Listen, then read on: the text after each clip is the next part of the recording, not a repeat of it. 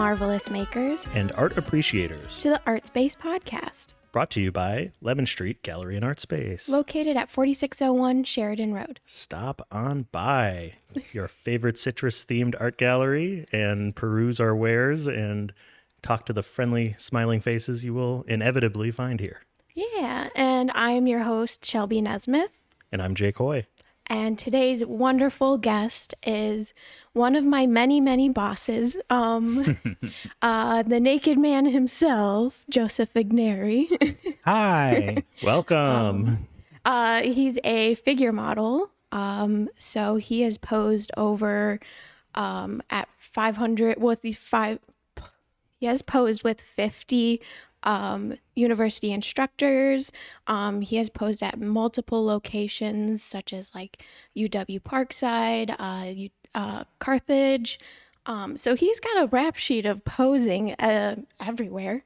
Um, he is also the the owner of Draw Joseph Studio, um, located in 16th Street Studios. Uh, Draw Joseph Studio is a wonderful, wonderful wonderland uh, for figure art.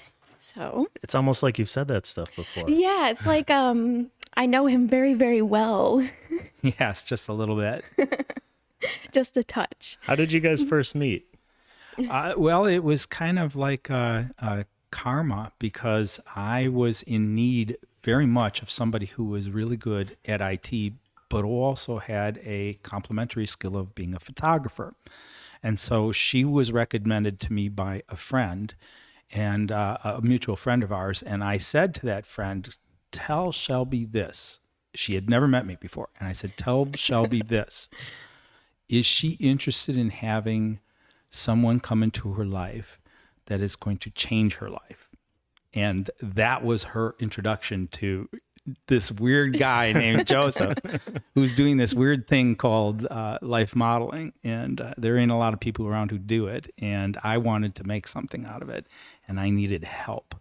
And so we met, I think we met at Gateway Restaurant, Yep, Gateway Cafe. and we talked about my vision and what is happening to me in my life. And uh, from there, she has been my go to gal. Every time something breaks, every time I need to do something, I say, Shelby. I'll send her a text in the middle of the night saying something's broke. She's a fixer. Yes, either my email or my uh, accounts for PayPal or Venmo or you name it. I'm the go-to gal. Yeah, Um, she fixes it.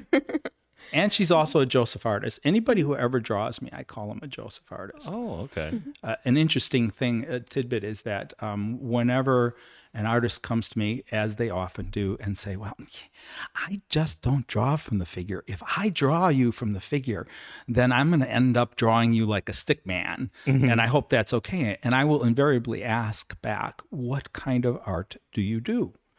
And then I say, Make a Joseph in that kind of art.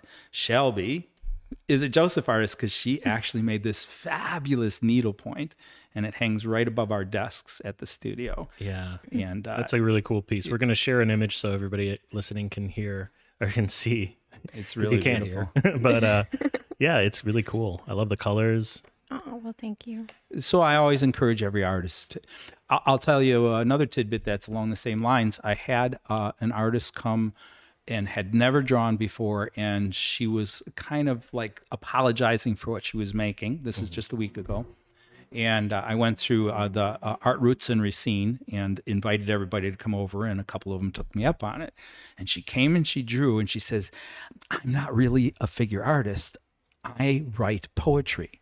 She's a part of Bonk and everything that's going on in the poetry scene in Racine. And I said, then do me a favor, come back and I will pose for you. And I'll talk, because I always talk philosophically a mm-hmm. lot about posing. And I said, and while you're sitting there and experiencing me giving artists a pose, write, use your art and make a Joseph and say, This is what I'm seeing and this is what I'm feeling, and I'm inspired by this moment. Yeah. Because figure art is different than every other part of the arts community. In every part of the arts community, the artist comes to this challenge of creating something culturally out of their talent and out of their view of the world. And they succeed or they don't, and people like it or they don't. But for the most part, it's that person up against the edge of the envelope of their own talents. When you talk about figure art, it's different. Mm-hmm. There's two people involved on either side of the on either side of the easel is a beating heart, and both of them have to come with the craft in mind. The model has to hold good poses and has to let the artist see. The artist has to look and try to capture that information. They work together, and in between them, a piece of art is born that is is imprinted by both of them. Both of them were present in this piece's creation, and it can't happen in any other way other than those two human beings coming together. So when you see a beautiful piece of figure art, you understand that there was an artist, just like every other piece of art you look at, but also understand that there was a model. There was a human being there too. Right. And it's like, ah, that's my craft, that's my art. And uh, And that's why we have you here today. yes, yes.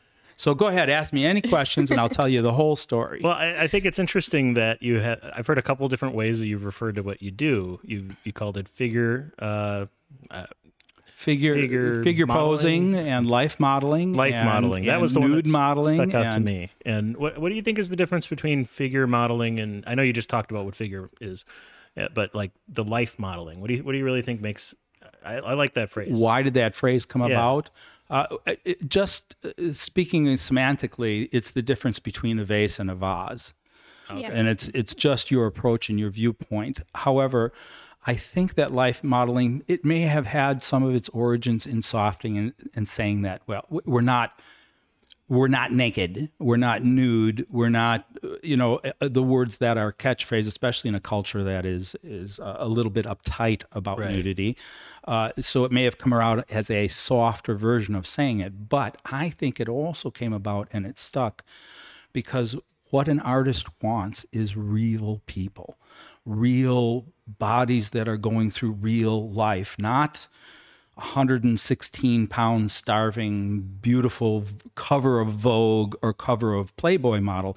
They want the waitress. They want the. I brought a, a one of my proteges recently is a 76 year old defense attorney named Walter, and he did great and he had great fun. He was in art at Carthage as I was once upon a time, and he said I'd always thought what it would be like to do that, and he mm-hmm. actually did it. He posed some people say to me, Joseph, I can't pose because I'm not a 24 year old hard body. Yeah. And I say, look, I'm 64 years old and I'm, I'm a little chunky right now because I ain't been walking like I should. And if you think this is a 24 year old hard body that comes out of the robe, you got another thing. I'm not sure it was a hard body when I was 24. I, mine neither. but that's what the artists want. They want real life. They want, Yeah. and so what you're what they're drawing in essence is yes, it's lines and shapes and shadows, but they're also looking for the color of the person, their personality, their spiritual aura, their pre- their presentation. And every model, especially around life modeling circles, they're just regular people, and they come to the dais and they take a risk. They come out of the robe. Mm-hmm. wow. Yeah. Sorry, I'm a little quiet. I've no, heard this. okay. She's heard my spiels, all of them. I'll take the lead. No problem. Go ahead, ask a Well, question. so wait, what got you into modeling? Okay. My first Strap mo- in, kids. My, my first modeling experience. i- i- i- I, I have to back up a little bit in order to explain this. Otherwise, you won't understand it correctly. Um, I have. You, you see me as dramatic. I've done a lot of stage work. I'm very dramatic, but in a very real sense, what I'm doing now, even in this moment, is I am acting. When I was young, when I was in sixth grade, I was very severely bullied. And I remember telling my pa, hey, pa, they're beating me up. And he said, go back to school and pretend it doesn't bother you, and they'll lose interest. So I went back to school and I pretended it. I pretended it didn't didn't bother me. Uh, they didn't stop. Hmm. It didn't work. But something else happened, and that was that I put on a character on the outside of me. I put on a mask, and the mask protected me. And so long after the bullies were gone, I still knew I could act. And if I could stop you from seeing the bleeding, then you didn't get the pleasure of making the wound. So I was somehow safe, maybe not safe, but at least in control of my own destiny. I became a therapist in my adult life, and that helped me sort out a little bit what was the bully's baggage and what was mine. But I always didn't think of myself as an attractive person. I was the loser who should stand on the wall. You're not one of the beautiful people. You're not as good as us. And so I thought of myself as unattractive all my life. Mm-hmm now I start doing art and I start doing theater, and I discovered something in theater.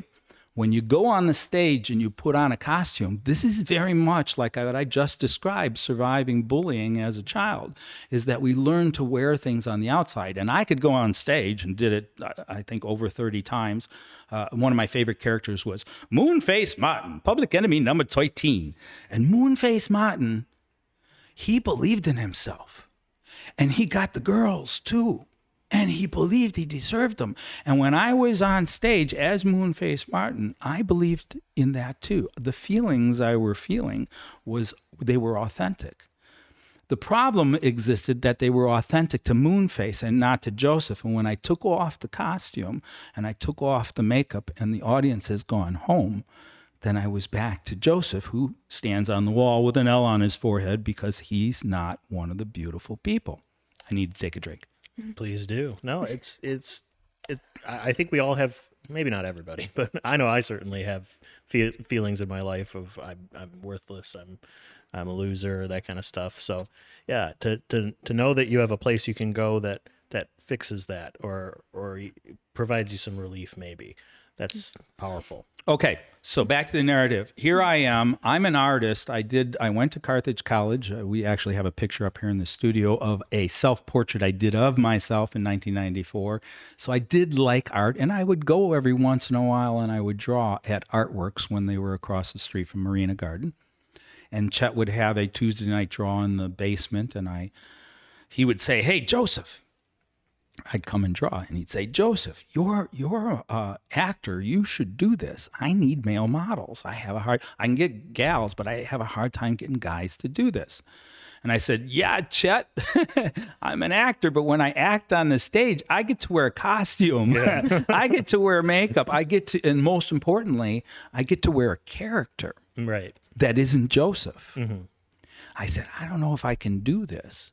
I don't know if I can. I even went on the schedule once, but then I chickened out and I said, "Take me off the schedule. Take me off the schedule." I like to come and draw once in a while, uh, but I don't know that I could do modeling myself. For the last six years of my father's life, he was a quadriplegic, and of the family, there was a. I came from a big Italian family. There's nine kids. Wow. I was the I was the social worker. I was the one who had experience with hospice and nursing homes. So when he became a quadriplegic, I took over his cares. And for the most part, I was stuck there. I stopped doing theater because I couldn't say to a director like a Doug up at uh, Racine Theater Guild, I couldn't say, I'm going to make all your dates. Because if my CNA doesn't show up, I can't turn to a quadriplegic and say, I'll be back in five hours after no. I do this show. Yeah. Well, all I could do was was draw, and once in a while I would go draw at Chet's, and that was that was my release. Uh, and and then I didn't know what I was going to do after my pa passed in 2015 in March. And so I was like, oh, I don't know what to do, but I think I will do some theater. So I got in a show at Racine Theater Guild. I auditioned that summer and it played in September. It was the first show of the slate and it was called Calendar Girls. And Calendar Girls was a story of these little a true story of these little British ladies who made a calendar where uh, one of the lady's husbands died of cancer, and she wanted to to mm, uh, she was so mad, and she wanted to do something to express all this grief and this anger, and so she talked her friends into at the the coffee clutch or whatever the little ladies thing to let's do it, let's do a calendar, and it's a true story that all they were going to do is get a couch for the visiting room for the family room, and they made gajillions of dollars. They became sensationally famous. They made a movie. Helen Mirren played the lead, and they were doing it now at Racine Theater Guild, and I got in the cast. Nice. Doug Instenes is the director. He made a call. He says, "Hey, we're doing this show. We could make our own calendar. Well, you got to, right? so I'm one of the cast. So, and everybody, I mean, look at the front of this calendar. It's almost uh, just uh, dozens of volunteers. And That's I came down there one night. Uh, we did it. Uh, uh, we had it, the shot that I was in was in the lobby and they would we all the guys got our clothes off and we put something strategically placed in front of the bitty bits and then they took a picture and then we all got our clothes on and went down in the green room and the girls all came up and took off their clothes and then got in the uh, the places that were empty and then after all those pictures were taken, they were photoshopped together. That's why you have mixed company. Everybody's naked. And they made this whole calendar. Here, pass this down to, to Jake. See uh, naked Joseph. and I brought this calendar to Chet and I said, Hey, Chet, would you support the Racine Theater Guild and buy one of these here calendars? Look, I'm in November. That's me over on the right side. See. and uh, he goes to me, he says, Oh, you can pose for the Racine Theater Guild, hey. but you can't pose for my life drawing class. Oh. And I said, Put me on the schedule. There you go. and he did. For a week later, September 29th, 2015. And I was terrified. Ooh. I was afraid. I had a roommate. His name was Matt Specht. He's a good friend of mine. Uh, and he's done a lot of theater. We got that's how we got to know each other in the theater. And I, I came home and I said, Hey, Matt, I'm, I'm going to do it. He said, What are you going to do? I said, I'm going to pose at Tuesday night open draw down at Artworks for Chet. I said, and it's only cost seven dollars, and it's open to the public. So for seven dollars, you can come down and draw me, but please don't. he did the same thing. He laughed at me and he said, Joseph, I've lived with you for three years. I've seen you naked. What's the big deal? And I said to him, I don't know what's going to happen. Right. I don't. The dais is a little tiny rectangle. It's not a big place, but it is a stage. Mm-hmm. And if I was going to go model, that meant I had to get up on that stage under lights, and I have no Moonface Martin. I have no character. I have no script. I have no movement, even. My college education doesn't mean a lick. Anything I've accomplished, anything I'm hoping for, anything I'm afraid of, none of it matters. All that I have to give is this body that I happen to think is ugly. Joseph doesn't like pictures. Joseph doesn't like mirrors. And I didn't know if I was going to go up there and come out of my robe and two minutes later have to pull that robe right back over those same shoulders and saying, I'm sorry, you guys, the art to the artist, I, I can't do this. I didn't know if on the dais I was going to meet the bullies that had dogged me all my life, that I'd been running away from forever, the ones that said I was not as good as them and that I was not one of the beautiful people. And I thought perhaps on the dais I'm going to have to do battle again with them. And uh, I didn't have any heart for that. So I was prepared for anything. That's a lot of pressure. Yeah. They said I was a deer in the headlights. Uh, uh, uh, I would screech involuntarily because I would think of the, what I was going to do, and I would go, "Oh!" because I was just like, "Oh my god, what am I going to do?" I did it. I went there, and I came out of my robe, and I stepped into some new place all my life I'd been running away and everything in my that day told me not to do this. Don't do this. Run away again. And I didn't. And I went up there and all I had to give was the thing I thought I had least value, my body. And I felt absolute it was like alice through the looking glass i was in some new energy land it wasn't that the bullies messages failed there it was that the bullies ceased to exist there. I was in some new place. My whole universe was tilting on its axis. Things were changing that had been four decades in the making. And I was free. John Terhart, one of my favorite Joseph artists, he was there that first night and he says I kept my eyes closed during every pose. I don't remember. I got my baby pictures up on my studio wall that he drew of me and they they, they all have closed eyes. I think maybe he just wasn't drawing eyes, but I don't remember. It doesn't matter. All I do know is that I was it was literally like you were dipping me in quicksilver. It was I was energized, I was feeling healed, I was feeling free. I was feeling like I feel when I moonface Martin, only I was still Joseph. Yeah. I wasn't just Joseph, I was NJ. I was naked Joseph with bitty bits hanging out and I didn't care with my square butt. And I didn't care with my big beer belly gut and I didn't care with my marijuana boobies and I didn't care. It was me as I am. It's like I said, artists want you as you are. Yeah. Now, here's the pièce de résistance. This story is not done. Okay. I put my robe back on and I looked. And you see some of this art that I have out here on the table that I mm-hmm. brought for you to see. These are all different artists that draw me. And I looked at them, and every single one is me. Whether they did watercolor, or whether they did pastel, or whether they did oils, or whether they did charcoal, or whether they did pencil, or whether they did. Uh, I had one that made me into mandala. I have this wonderful that Shelby made. It was, it's needlepoint. I have somebody who's going to make me into words. They're me. They're all me. Mm-hmm. and they're beautiful. They are. So, how can I not be one of the beautiful people? I think you answered the question right there. Yeah, you are. And so in that moment, I went up to, I went up after the draw. I think we were making nine dollars an hour. It's two and a half hours. So that's eighteen. Yeah, I think it was twenty two dollars and fifty cents. I went up to Chet, and what I was thinking was my life had just changed. It was a, it was a moment. I don't. There aren't many moments in life like that where all of a sudden you recognize something significant had just happened. Right. You just something just changed for you, and I was trembling and I was holding out my hands and I wanted to say to him, "Chet, the universe just moved," and he started putting money in my hands.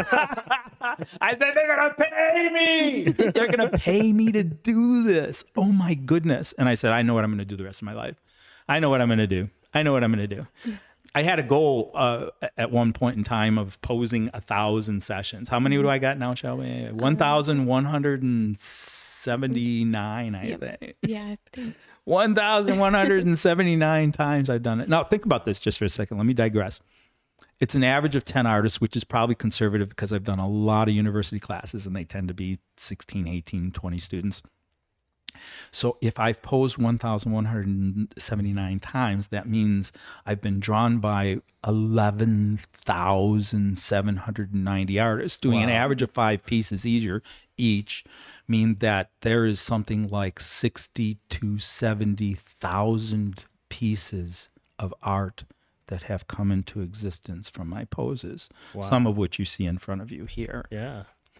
And here's the thing about it.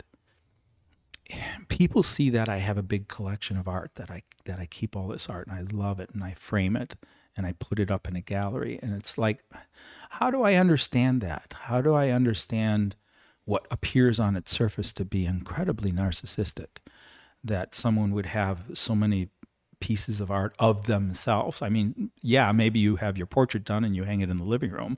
Somebody might even have a couple of pictures that they framed from their vacations, but who has 400 and what is it now? 454. 454 framed pieces of art of themselves. And here's the explanation, having told you my story. The artists are my medicine. In their art, I have a way finally to look at me and see my own beauty. I always looked at me and saw ugly. The art is not just art to me, it's medicine. And every time I help someone make another piece of art, I'm extending the legacy. And every mm. time they give me a piece of art back and my collection grows, I become even farther into this new land that I've discovered. And the old things fall away and I am free. And I, I always tell everybody, I said, if you're unfortunate enough to die after me, which means you are going to end up at my funeral, please, everybody, everybody say the same thing. Life modeling made him happy. What I'm going to say on my tombstone, it's going to say, Joseph is not dead. He's just doing a really long pose. That's great. so I, I, I love I love the art. The art is is everything to me. I believe in uh, uh, uh, figure art can exist everywhere. People don't understand that. Everybody knows about figure art because right. of the Titanic. Yeah.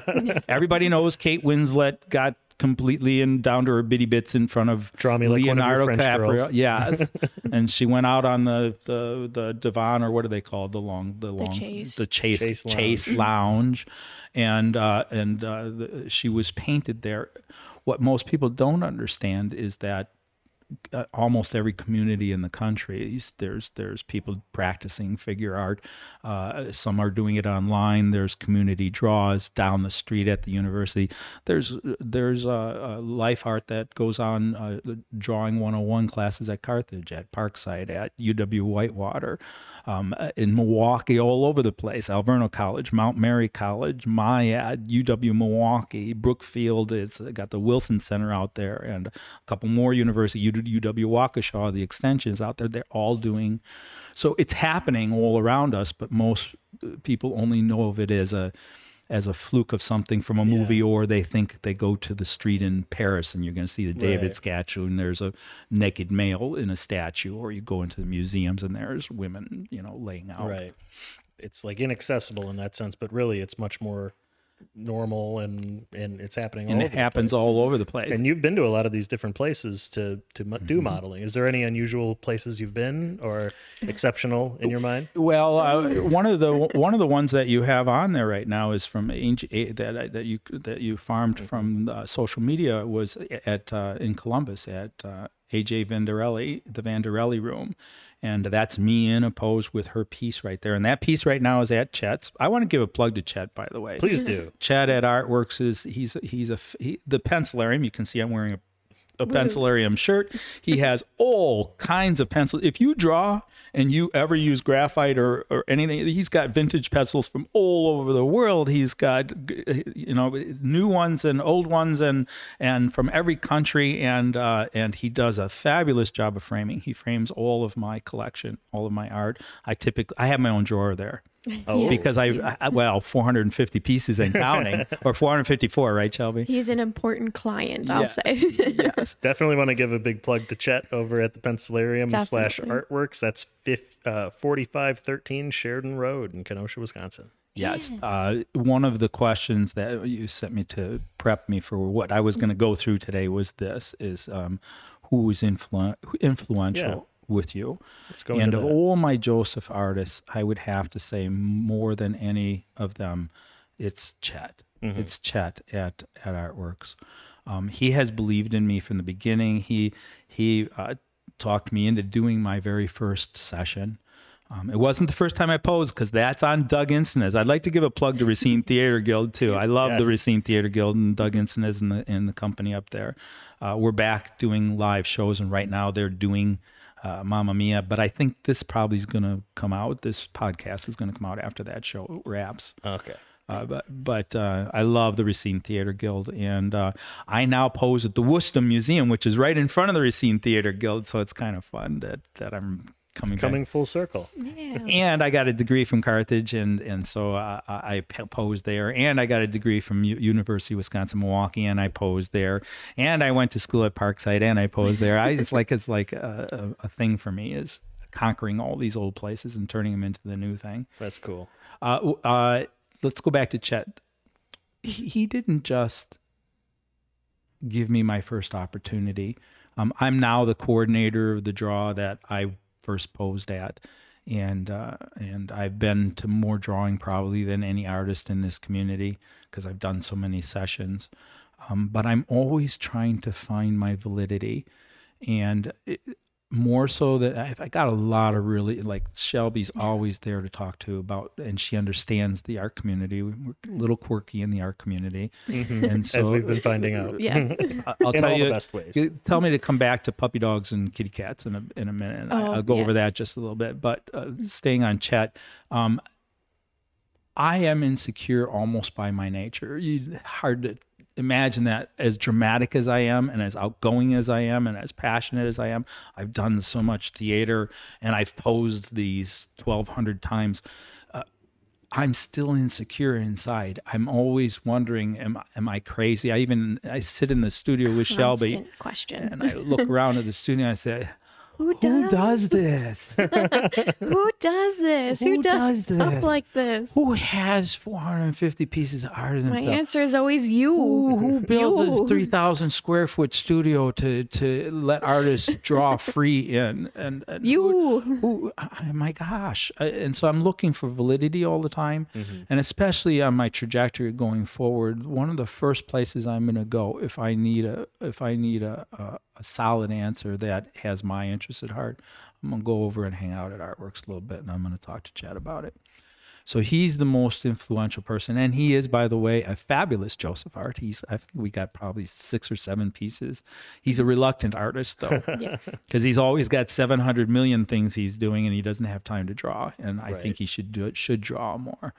Uh, it's it's it's fuel for the soul. It's healing. He has beautiful, detailed uh, graphite works usually. If you're I'll be- listening, Chet, please draw. Yes, please draw, Chet, please if you're draw. listening. please draw if you're listening, Chet. Okay, let's go back to kitty ca- kitty Yes. cats and puppy dogs just for a moment. Um, I believe this this is kind of made up by me. Uh, uh, this is a Josephism. Uh, I had to try to figure out how to deal with two different types of artists that I were coming into contact with a lot. Uh, and so I, I, for lack of a better way to do it, I, I categorize them as either puppy dogs or kitty cats.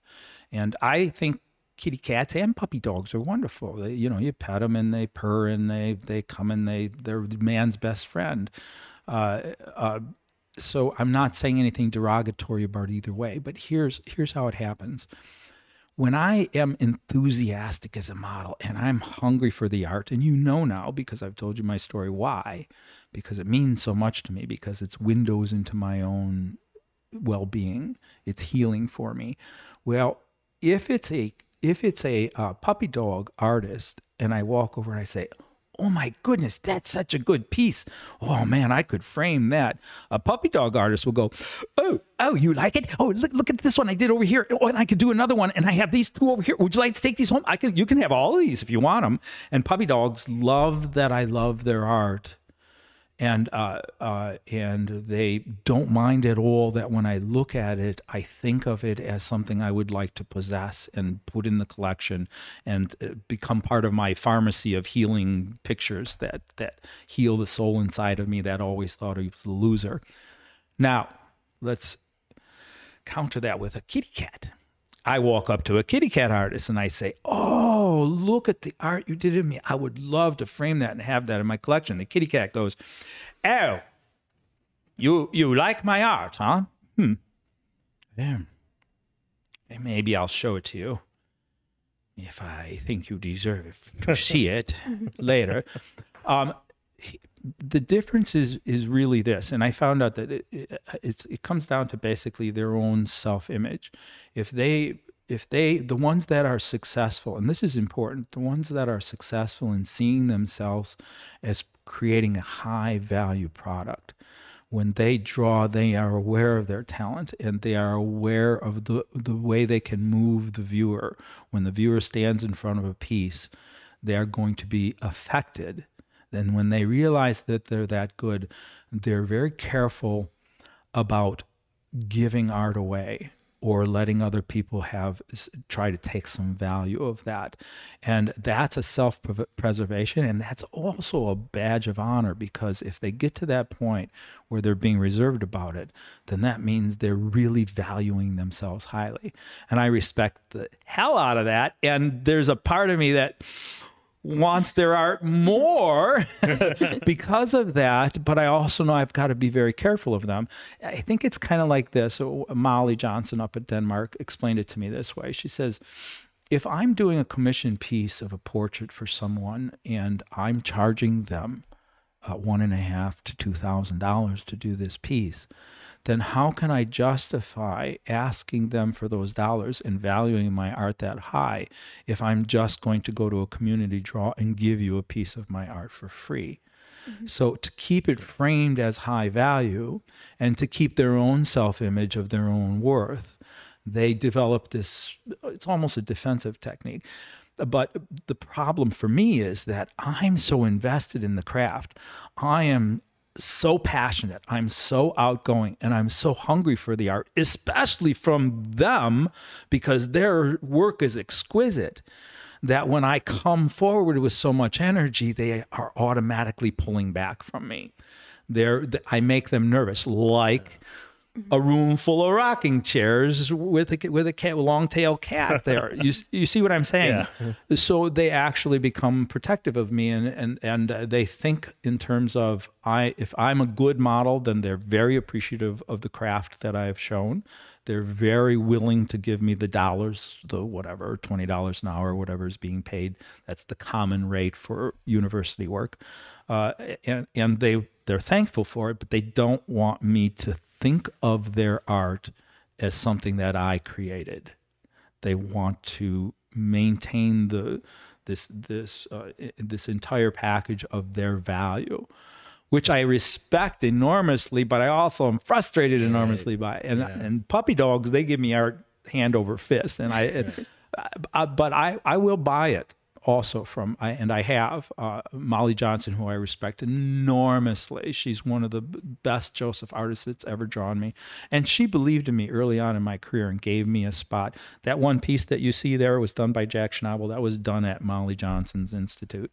Uh, it was an atelier school that she had in Denmark, and. Um, she really poured her heart and soul into it. It has since closed because art schools like that, uh, they have a hard time maintaining yeah. mem- uh, uh, enough people to keep the place afloat. And if it becomes a burden, right. anything that becomes a burden to us, we aren't going to continue. And this is Denmark, Wisconsin. Denmark was right. not Denmark, the other say. country. I would like to pose all over the that world. That would have been an interesting place. I would like to pose all over the world. Yeah. Denmark, Wisconsin is up by Green Bay, I think, right?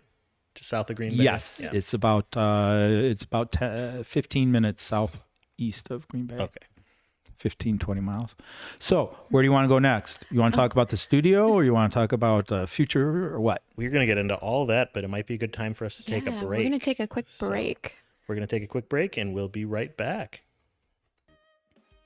Hey, marvelous makers and art appreciators. If you like our podcast, there's a good chance you like figure art as well. Yes, perhaps you were introduced to drawing from the figure when you were in college and have long enjoyed going to community draws. Or maybe you've always appreciated figure art but didn't have an opportunity to try it yourself, or didn't know where to go or when, or even if you'd be welcome there, or if you'd feel out of place. Well, if you'd like to be a part of this ancient craft, we have the solution for you.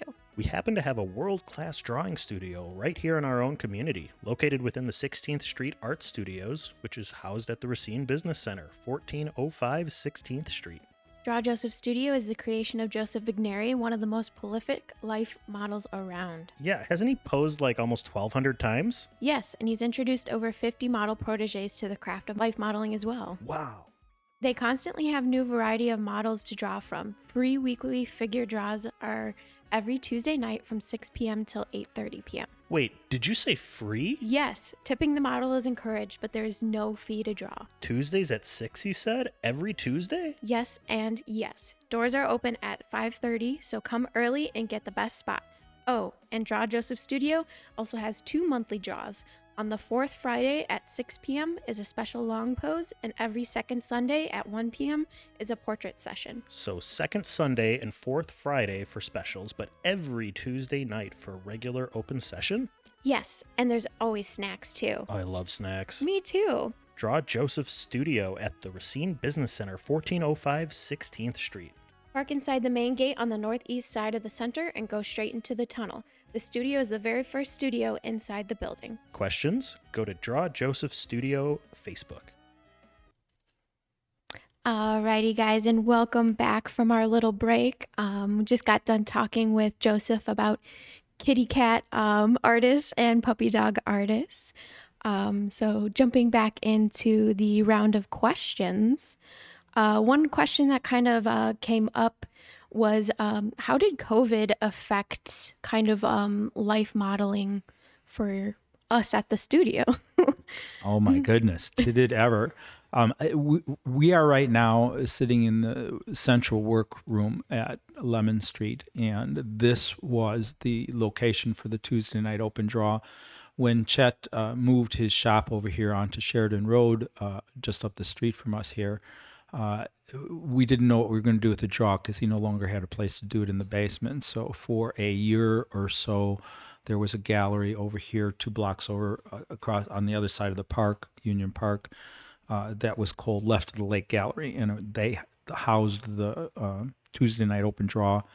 While I was I was a model there, but I was not the coordinator. Chet and uh, his friends that were doing Jeanette uh, and Julie were all doing it. Julie Janovitz and Jeanette Hill. Jeanette Hill, yes, I couldn't remember her last name for a second. She's over in England right now oh. uh, visiting. So, anyways, when that closed down, we needed a place to go with it. Chet was okay with me taking over the reins as a coordinator, and we moved it here to the Lemon Street Gallery. And uh, many sessions were done in this room, and uh, I was booking out models because I, I know a lot of models and I've trained a lot of models which we'll get to in a moment. But uh, we were in this room, and at times, if you've ever been at Lemon Street during one of their gallery opens, that center room seems like one of the bigger rooms.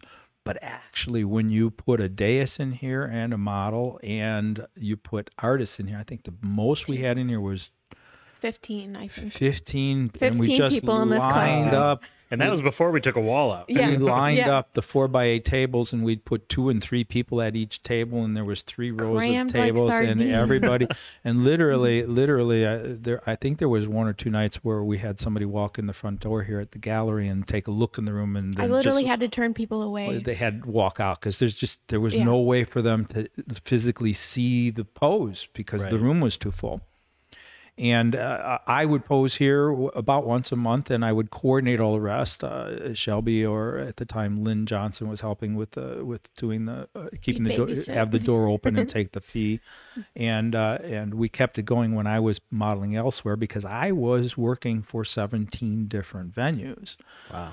people say when COVID hit, they lost a job. I say I got fired 17 times. and the kicker was that one of them was me because I was the coordinator of this Tuesday night Right. Draw and I shut it down just like everybody else shut down everything because uh, COVID by its nature is a transmissible disease and you're not supposed you're supposed to avoid crowded places. So within a very short period of time, Shelby realized that I was um, coming apart at the seams because basically my whole career had had shuddered to a screeching halt. Every all the universities sent their kids home on spring break and said, "Don't come back." They went to virtual. Right. All of the draws shut down all over the state that I was uh, currently employed by, including my own, and I was in a very deep depression. Basically, his prescription for his medicine was no longer being filled. Yeah. And I saw that. Exactly. Uh, Alex, uh, her her uh, wonderful partner, is one of my proteges, and he volunteered uh, to draw me. He also is an artist, Joseph Artist, and uh, just to, so I would pose and do something. And when we were talking about it, we said, "Hey, let's maybe send this out on Google Hangouts or something, and let the p- people know if, if we can figure out how to let them know." And uh, and we we did it in this room. It was Shelby and I and Alex. Alex was drawing, I was posing, and Shelby was running the IT. And it was it was we balanced a laptop for the laptop computer Oh, on boy. top of two boxes on top of a chair to point it at there, and we were we were having trouble getting out. And people say, "Yeah, we tuned in, but it was horrible." It was pixelated as ever. We're right underneath a, a, a, a Verizon tower right here. That's one block away, and it's huge. It's monstrous. Uh, and uh, we couldn't get out. So uh, that was our very first one. And I was thinking to myself, how are we going to do this? Because you're supposed to have six feet between people. And if Shelby's in here and I'm in here and Alex is in here, one artist, we pretty much have now used up our social distancing. Yeah. And if you bring two more artists in here, you're already violating the rules. And uh, how how do we do a draw? I knew that I had to find some way to make people feel safe.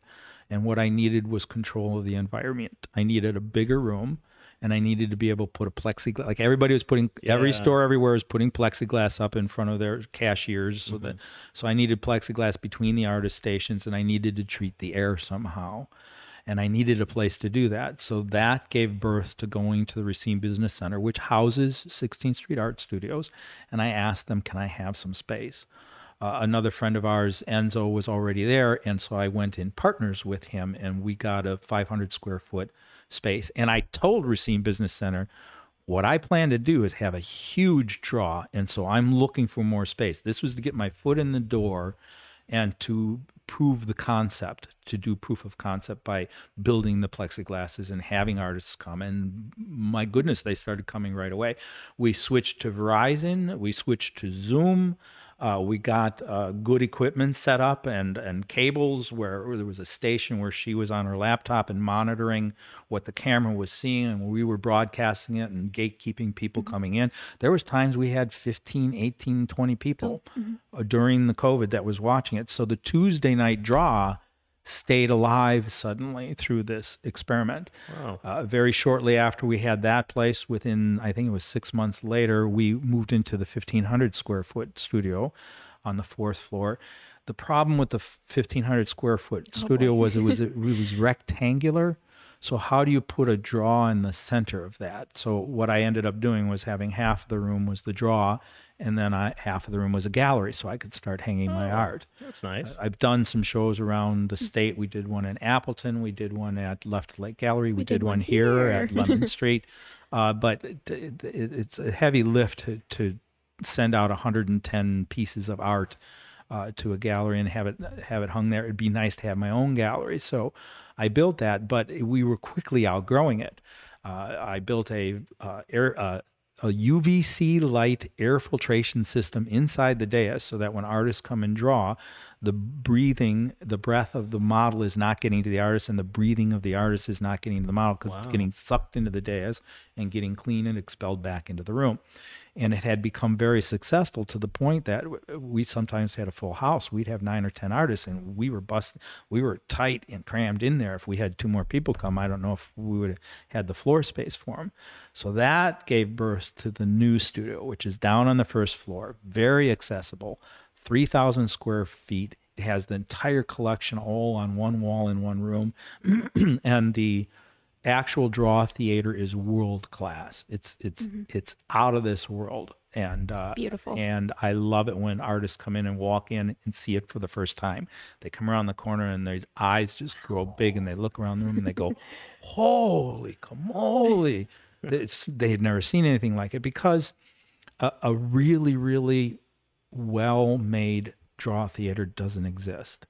Drawing is the bastard child of the art world. It lives in other people's shadows. It, like it was here, you do the draw, and then when the easels are put away, it turns back into a gallery, mm-hmm. or it turns back into a store, or it turns back into a church cafeteria. Draws are being done all over the place in some because they don't generate a lot of money. It's five or ten dollars fee to go in, and uh, how can you pay for the overhead on a big place? You Right. can't make the money on it, and so uh, draws live where they can. They live in a in a classroom that's going to teach geography next hour, Right. uh, and and and also there is a oh you do that kind of art or you you, you know I, I don't really want to buy a naked picture of somebody and put them on my living room. So there's a there's a kind of a bias against it anyway. The culture is a little uptight about nudity and so that that uh, bleeds off into the art world. So in so many ways on so many levels figure art life art is it's quietly happening in our communities, but it's not mainstream. And Draw Joseph Studios, the exact opposite. Loud and proud. loud and proud, and it's a huge studio, and I'm trying to get every artist that's ever done life drawing in the greater Racine Kenosha area to come and just draw. And I'm uh, going to do a PR film and uh, start doing outreach to high school art teachers in the entire area, including the Milwaukee area, and get them to know that that this is here. And back when I was a um, MSW and I was working in the the addictions field, I used to do a lot of lectures. I was even a certified trainer for people who were being recertificate recertified for alcohol and other drug abuse. And so I know how to give a lecture. I know how to give a talk, and I want to offer myself to these teachers. Say, let me come in and let me talk about modeling a little bit. Let me talk about the studio. Let me talk about my goals. Uh, one of the goals I had early on was to I started doing a thing called proteges. And the reason I did proteges was this. When I first posed, it was so transformative and it was so impactful that every time I did a session, I would have a sense of being uplifted for a week to two weeks. It was it was like a drug. It was it was a it wasn't a drug as in I'm high. Yeah. It was a drug as in I'm cleared. I'm Yeah. healed. This is a healing balm that's happening, and I'm floating through life happier than I've been in decades. But it would. Like everything does, it would wear off. And also, when I would do it again, I'd get charged again, but not quite as much as the last time. And every time it gets a little less and a little less because that trans that transforming moment when I was on the dais and discovered all these things, that was one time. You can never get your first time back again. And every time was just an imitation of it. Still healing, still very fulfilling, but not with that edge until I started inviting people along with me. And who does life modeling? Who is it? It's it's everybody. It's anybody.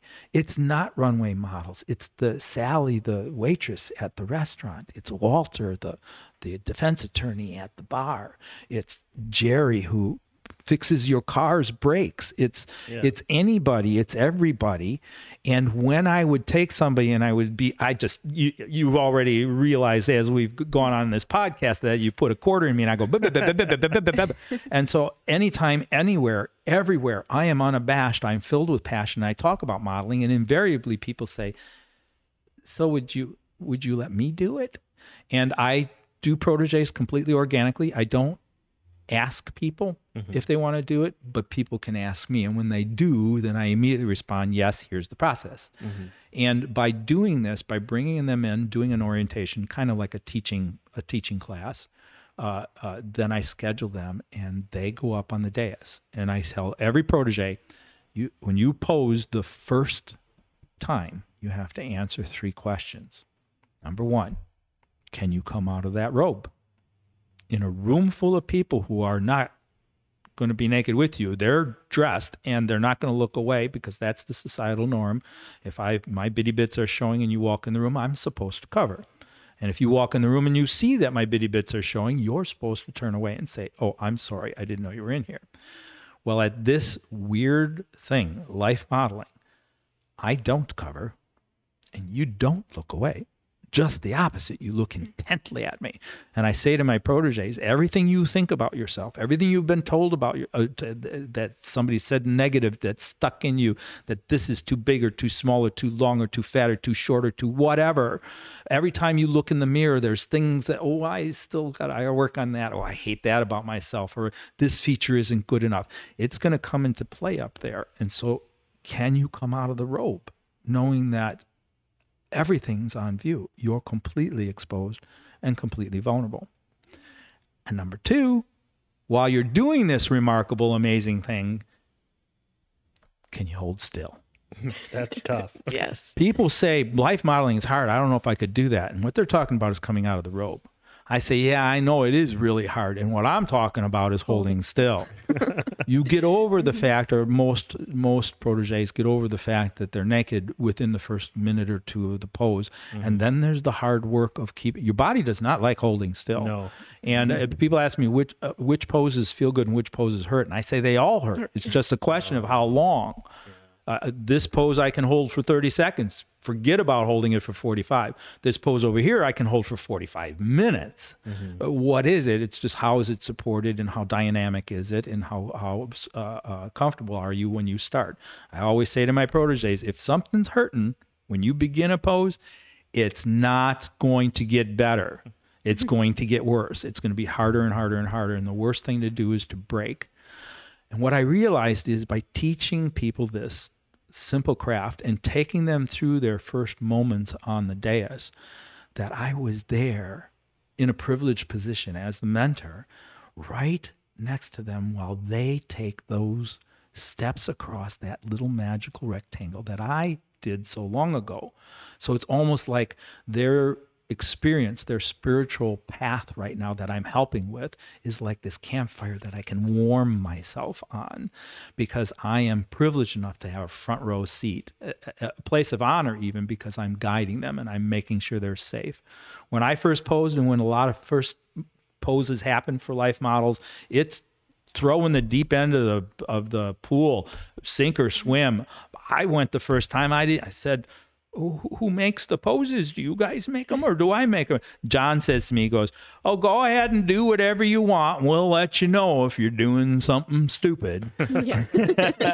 because I, I get these note to self moments where you where you set something, you think, Oh, that's going to look really good in a pose, and I can hold that no problem. And about three minutes in the pose, you realize it's hard to hold that limb that direction that long and then at the end of the pose note to self yeah don't ever do that again Did you ever like practice early on? Like, oh uh, sure every model does you watching TV. you're you're laboring out. I tell all the proteges, they say the sources are endless. If you're a dancer or you're an actor or you're a yoga uh, practitioner or instructor or any of those things, or if you're very dramatic in your life anyway, then you can draw off of all of that. You can draw off of sports. Uh, there's there's all kinds of poses that different sports people make when they're in the uh, one of the one of the common requests by professors is to do a series. Like, for example, uh, the artists, the students have one piece of paper, and on that piece of paper, they draw five consecutive poses. And what they are is me doing five poses of movement that are in a series. Uh, the first one is I have a tennis racket in one hand and a ball, but they're they're fake. I'm just pantomiming them, and they draw that. Then I bounce the ball and I lean forward, they draw that. Then I toss the ball up in the air and I get ready to strike it with the racket and they draw that. And then I follow through the racket, hitting the ball, and they draw that. And on their paper, then you see this series of poses all anchored from the same place with the same anatomy doing different stretches. And that's not easy to just pull out of your hat, especially if you're the first time. So, one of the things I do with my proteges is I say, it's doing this the first time, there's a lot of things we have to go over, especially protocol, because we keep safe even though we're naked, because we are doing it in a way that's proscribed before we arrive. I said, besides that, the rest of modeling is learning how to pose. And I can't teach you everything. I can teach you a lot of tricks, but you've got to discover in your own body what poses feel good for you and look good for you and work for you and draw for your own experience. If you're a yoga person, I have a Shanna just did uh, was a protege a couple weeks ago. Did some fabulous yoga poses, and she's familiar with these poses because she does them all the time. So she knows I can do that one for five minutes. I can do that other one for 10 minutes. I can do this one for 15 minutes. She's aware of her body. And over time, that's what every model has to learn is what can they do and what can't they do. And you end up having a repertoire. I have a whole bunch of poses that, and Shelby helped me take Yes. photos of them, and we got art made of it Made a catalog. we made a catalog and I have uh, I I don't know 30 or 40 named poses. So you just say the name and I can pop into the pose. Wow. Because I've already thought it through. Like for example, I'll give you a quick one that you can uh, we can do on the podcast because I can describe it visually quickly. I put a stool in the center of the dais. I jump up on the stool, which everybody gasps, "Oh no, he's going to fall." And I crouch up there like a gargoyle on the edge of a building. And once I get into position, I go, I wants me precious. Who took me precious? because the pose is Gollum. Column. Gollum. Yeah. And and invariably, when I do it in front of uh, college students, they giggle and laugh, and that that endears me to them, and then they adopt me as their model because I'm alive up there. Right. I'm holding still, but I'm I'm exhibiting something that they can they can grab a hold of not just by graphically what are the lines and shapes that make up this pose, mm-hmm. but what is being in what is the information here? What's the personality? What's the color of this pose? Is it a frightening pose? Is it a fun pose? What is it? And that that proteges won't have the first time. So when a protege goes up on the dais, I'm right there with them. Every single pose is negotiated. I say, what would you like to do? Let's do a standing pose. Okay. Do you want a staff in your hand? Do you want to face this way? Do you want to face that way? And I help them set it up and look good. And my artists love that because my draw is a protege teaching draw. Uh, they love coming because they're always getting different looks. They're always doing getting different anatomies. They're getting different ages. They're getting different uh, female, male, and and uh, all kinds of with hair. With a, Chris stands on his head and he's bald like me, and and uh, and uh, uh, Tom has the. Tom has the Ponelt has the big goatee, and and they all have their own. uh, Walter, he's just fabulous. Picture a 76 year old grizzled defense attorney. That's Walter. Just it's just a fabulous flavor that goes through there. Which brings me to something else I wanted to talk about, and that is what I am trying to do. Oh wait, where- number well, three. What's what number three? You only said one and two. Number three is making sure that. They're Oh okay. yes, yes, Yes. The three things. Yeah, thank you. I You're digress. Shelby. And see, Yes. she tends me. She takes care of me all the time. Uh, they Proof have that I've heard this before. in, oh, many, many times. Uh, matter of fact, there's Yes. times that Shelby and others who know me really good, when they see me talk to somebody new and I begin one of my little things, away. their eyes roll. They're like, oh, there he goes. So, anyways, uh, the first time a person poses in life, they have to answer three questions. One, can I come out of the robe? Two, can I hold still? And most importantly, three, are you okay? Because You're battling demons up there. you might Yeah. you might have you might i thought i might have to to fight with my bullies i didn't i found freedom but not everybody finds the same freedom that i found some people go up there and it's just enormous it's an enormous weight the fact that they are vulnerable and that people are looking at them in that state it's enormous weight and i am like really cautious of that. Uh, I learned my lesson early on. I've got to pay real close attention during the first and second pose to make sure they're okay uh, and, and let them come back out of the pose. And I always tell the proteges, I like, look, what you're doing here is amazing. You're giving your most intimate vulnerability as a privilege to people to make art out of. I said, no, you don't owe anybody anything here. You don't owe me. You don't owe the studio. You don't owe the artist. You owe it to yourself to be okay. So I say, you're in charge. When, I, when it's time to go, I'm going to say, you still okay? You want to do it? And once you go in it, I'm going to check on you. How you doing up there? Are you okay? Do you need to stop?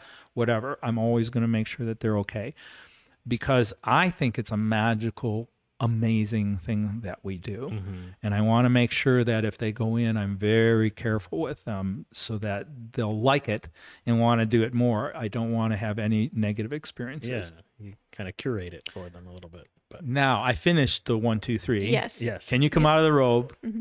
Can you hold still? And are you okay?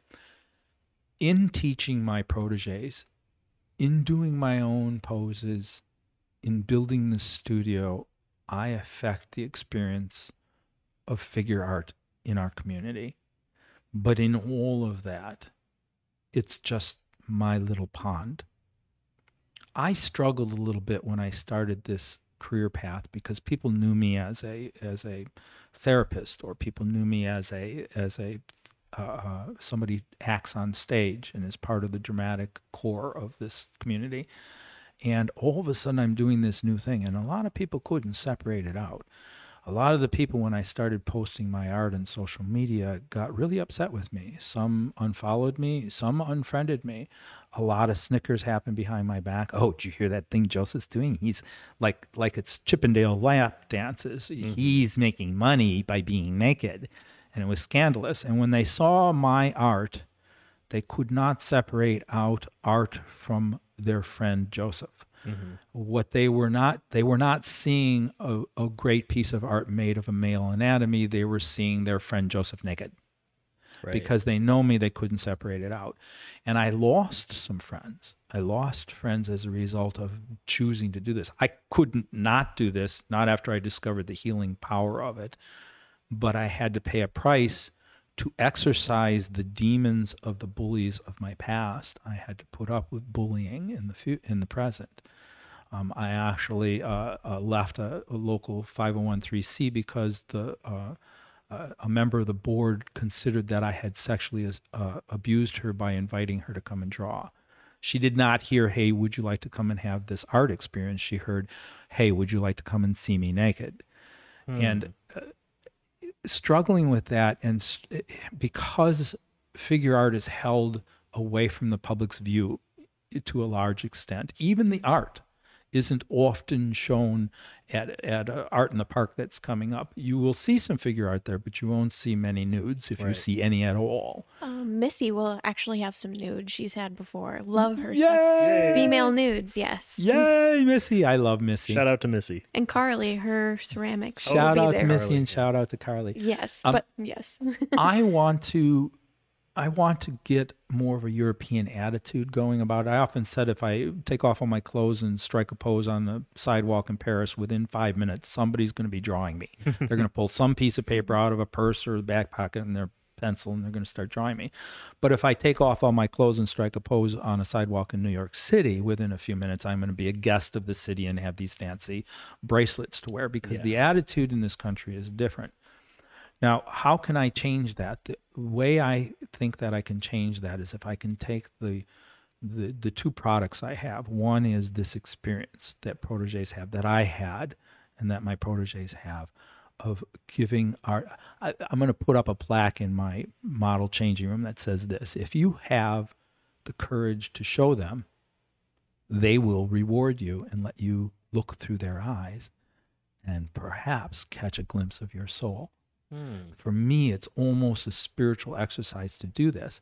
And that experience of a protege going up there and taking that kind of risk is interesting and the art is interesting. And if i can find a way to get that product in front of hundreds of thousands of millions of people then i will change the attitude about it by the popularity. So i've been thinking about a lot of different ideas but i'm closing in on one and that is similar to what you guys are doing here is get technically savvy and start a YouTube channel and start producing a show that's a short, brief film, like I'm thinking anywhere from six to 10 minutes, that every episode introduces you to another real protege, takes them through some of the questions and answers about why they do this thing and what they find there and what propels them to take this kind of enormous risk and this kind of vulnerability and then show them with a couple of artists in each episode with a time lapse of the art that's made and the interactions. Oh, you made that? Yeah, I did. Oh, you are a good model. And oh, great. I want to do this again. You're a great artist. And those moments always happen mm-hmm. because there's those two beating hearts. Yeah. And if I can humanize this experience and put it on film and get it out there, just maybe I will raise the level of the water in the ocean and float everybody's boat. You don't know it, but that's one of my catchphrases on this show. Oh, a Oh, rising really? Tide lifts all ships. A, a rising tide lifts all mm-hmm. ships. Yes. and, And I totally agree with you. Yeah, it's all about. No, it's and that's why Shelby's cracking up right now. but no, it's yeah, you, and it, it's about making it more accessible. You know, If- Exactly. If, you show it to the people, they'll they'll understand. There's something human about it. So folks watch TV shows like Naked and Afraid, and they see these people that take their clothes away from them and they put them in extreme circumstances, like a jungle in Africa. And people will sit on their couches and watch this show and think to themselves, hmm, if it was me, would I tap out on day seven when the mosquitoes were biting my butt in the middle of the night in a poorly built lean-to shed that I and this other person that I never met before made naked. The truth of the matter is the answer to the question is they would never find out. They will never ever go to Africa. They will never go in the jungle. They will never be naked in a lean-to that they built. But anybody, if you hear my voice right now on this podcast, if you watch, if I make these episodes and I have a YouTube channel and you see any Life Model Protege episode, I don't care who you are. All you have to have is a pulse and a body to have that pulse in. And you could do this. There are no there are no exclusions. As a matter of fact, having the right intentions, yes. yeah, but ha- we're yes, not going to yes, get into that. That's but a whole having, other topic. But Uh, having the right intentions. if you're yes. interested in in in taking a risk to give yourself your vulnerable self as an object of art then there are artists who are willing to draw you. And in that place you might just find what i found and your life might change. And if i can take that idea and sell it on a big stage i might just affect the entire industry. I would love to see community draws opening up all over the country. I would love to see uh, uh, new uh, young students entering art programs and signing up and wanting to do figure art. I'm going to start with our communities here. Uh, one of your usual questions is what do you see as necessary in the communities? And what I see as we had before COVID, uh, both in the Racine and the Kenosha community, we had a lot of uh, uh, networking and mutual support that was going on. There was Get Behind the Arts, and there was a, a morning breakfast group that went all around in Racine and went to different art installations. There was second Saturday that we had here in Kenosha. I think Lemon Street is one of the only ones left that Yeah. is doing it. Pretty much. And uh, it, it, it's become fragmented because uh, uh, gathering is suspect during the pandemic, and I understand that.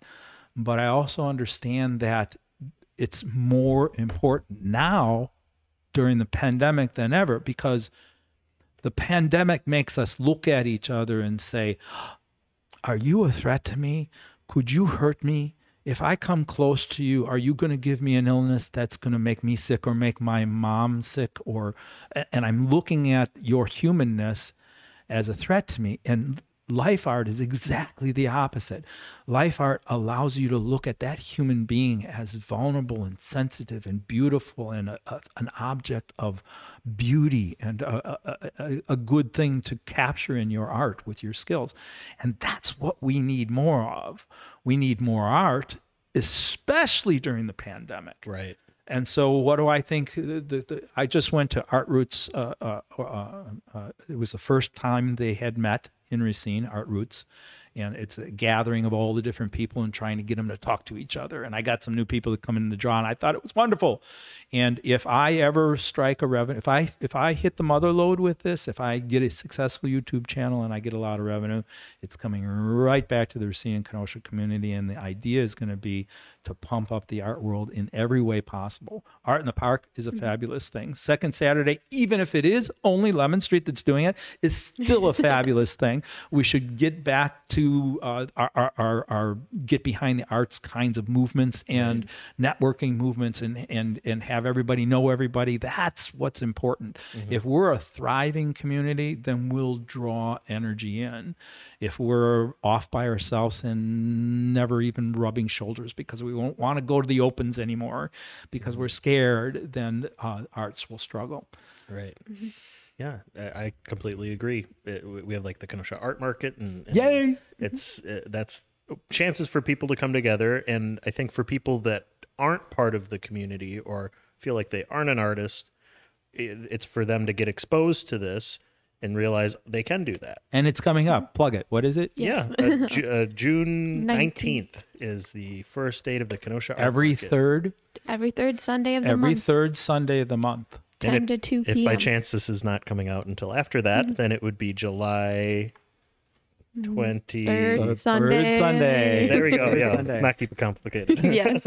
Third Sunday of the month. But yeah, it, and I want to invite anybody that's listening right now that that thinks they they can't do it or they it's not right for them or they're too busy or they don't have the time. I'm not an artist. I can't participate. You don't have to You be can an be, artist. Uh, yeah, and just come on in and Mm-hmm. and and stop on by and And check out local art. Yeah. talk to definitely. people. Talk Yeah. to your artists. Let me dovetail on that with one final thing to say. And You said uh, one of your questions. Uh, what is what is one of the, your favorite pieces of art yeah. that you own? It's that one that's sitting right next to you, Jake. If you want to pick it up, it's it's it- it- Jerry. Jerry the dairy. It's Jerry the dairy farmer, and it's a it's a um, it's not a complex piece. It's real simply drawn. It looks like it was dri- drawn by a, a, a teenager. Um, he spent more time drawing the thing I was sitting on Yeah. than than and this piece more than any exhibits to me what life art means to me. I was at my 400th pose. Whenever I have a hundred, I like to bring a bottle of Asti Spumante, and so we were having a break time, and this uh, this this guy came over by me. He was a little shorter than me, and I noticed he had a piece of straw on his lapel of his of his, and he smelled very strongly of the farm of manure. And uh, I talked to him, and he said to me, he was he was kind of apologetic, and he said, "I know you said you didn't want tips tonight, and I know you said you wanted piece of art." And I said, and "This is what I made, and you can have it if you want, but it's not very good." And he held out this tattered little piece of yellow paper with a very elementary figure on it.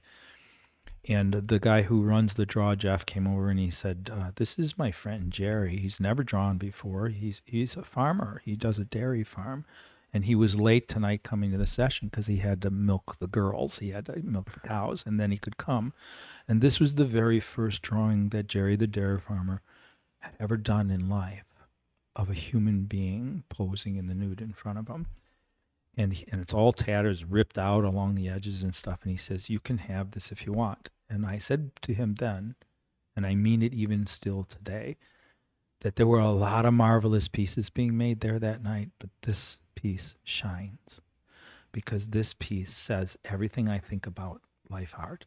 It's that it's two human beings come together and a magical thing happens in between when this art is made and because it's his first piece ever, because it was made by hands that just got done milking his herd of cows and feeds us with these hands, this piece has a glow all of its own.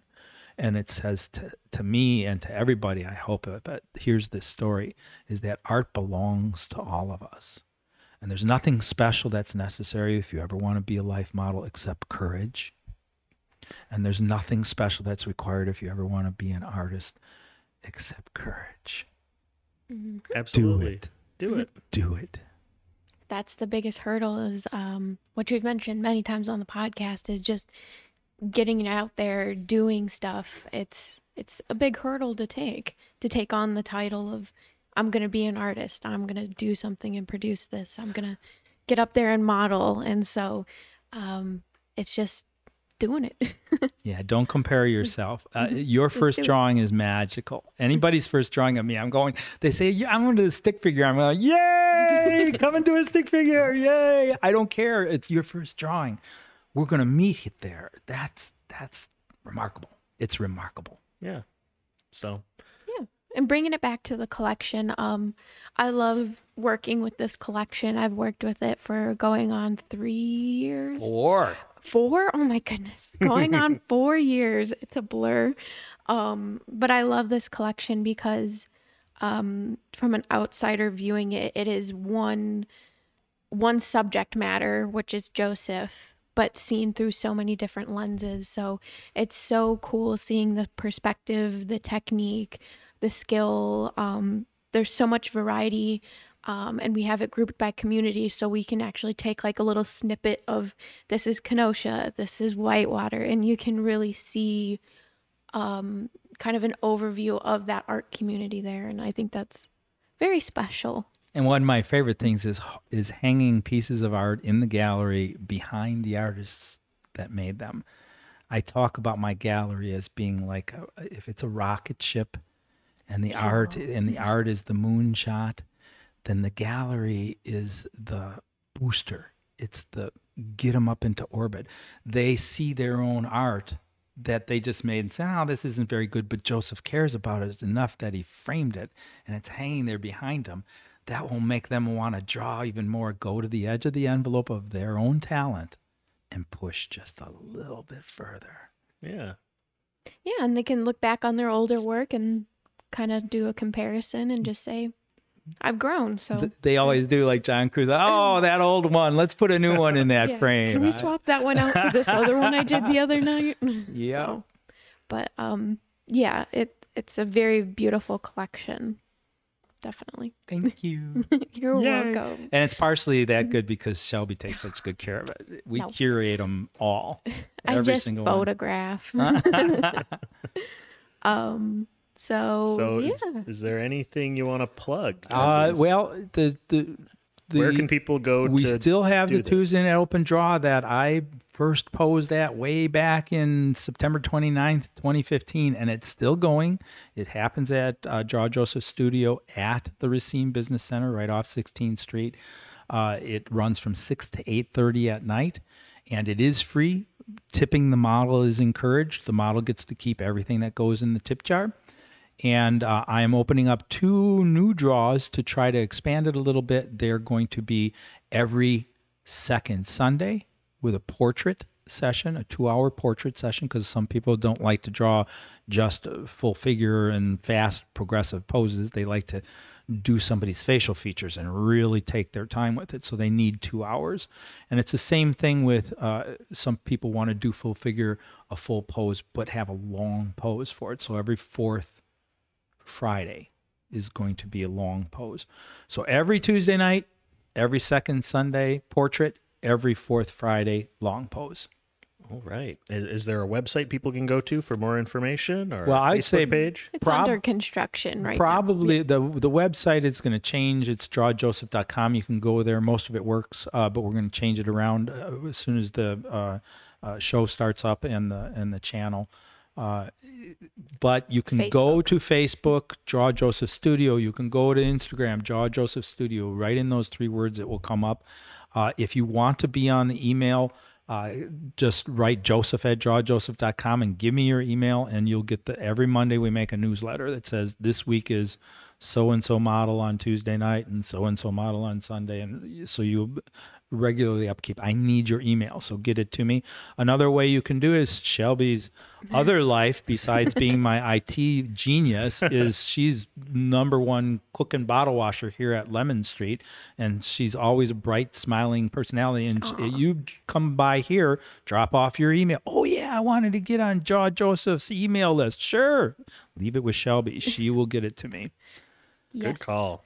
so yeah, do that definitely. You got any things coming up this summer? Any any exciting things in July or August or September? Well, just the draws regularly, but Okay. um, I'm real close to doing the, the the very first building blocks of making this TV show, Oh, and not right. TV show, the the YouTube YouTube yeah. channel show. Definitely keep your eyes open for that, everybody. Oh my God! If I actually succeed on this one, keep your fingers crossed. Keep your fingers crossed.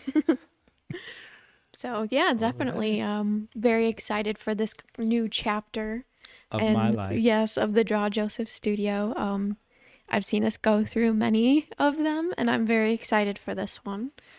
Um I'm going to say something right back. Yes. Uh, I've watched you grow, and I'm seeing the exact same kind of risk taking and the same kind of progress with this podcast. It has been an honor to be here and to be the subject. And like she she was at my studio helping me with the email the other day, and she says. Uh, we have an opening for podcasts. Are you interested? I go, yeah, of course I do. Yay, I'm on it. Well, the honor is all ours. We, we loved having you on. You made my job very easy uh, to not have to. I mean, you remembered my questions. You know, That's, yeah. yeah, you you told the story. You did it. I, I we- we're we're honored to have you on, and yeah, and I think Yeah. we're ready to wrap Keep it up. on keeping on. Right. Um, we'd like to give a shout out to the band Would You Kindly for our lovely intro and outro music. Um, we also want to shout out um, our Facebook group. We recently made a Facebook group called uh, The Marvelous Makers and the Art Appreciators. So if you like art, um, or if you make art, or you want to keep on top of um, kind of any art events, um, you can join our Facebook group. Yes. Um, so yeah, that'll be a lot of fun. You can talk about the episodes.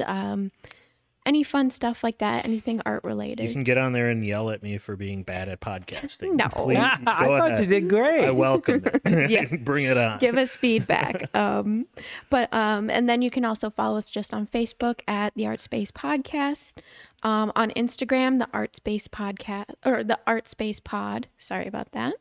Um, and then you can find us on any streaming platform, um, wherever you listen to your podcasts. Um, we've got Spotify, Google Podcasts, uh, Apple Podcasts, and our very own YouTube channel. So um, we're everywhere. You can find us. Um, the links will be in the description for all that was mentioned in this lovely, lovely episode.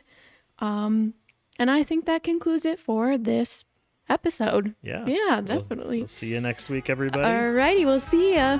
Bye. Bye.